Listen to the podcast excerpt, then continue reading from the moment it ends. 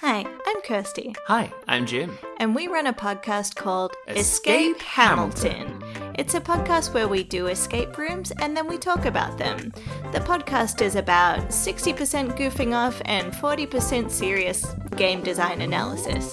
But game design analysis makes it sound much more rigorous than it actually is. We just do an escape room and then talk about what we liked and what feedback we have for them. We used to do escape rooms in Aotearoa, New Zealand, and now we do them in Sydney, Australia. But you can still listen to the episodes that were done in New Zealand. I'm gonna stop talking now. We're about to start season three of Escape Hamilton, and this one is about the escape rooms we do in Sydney. We'd love for you to join us.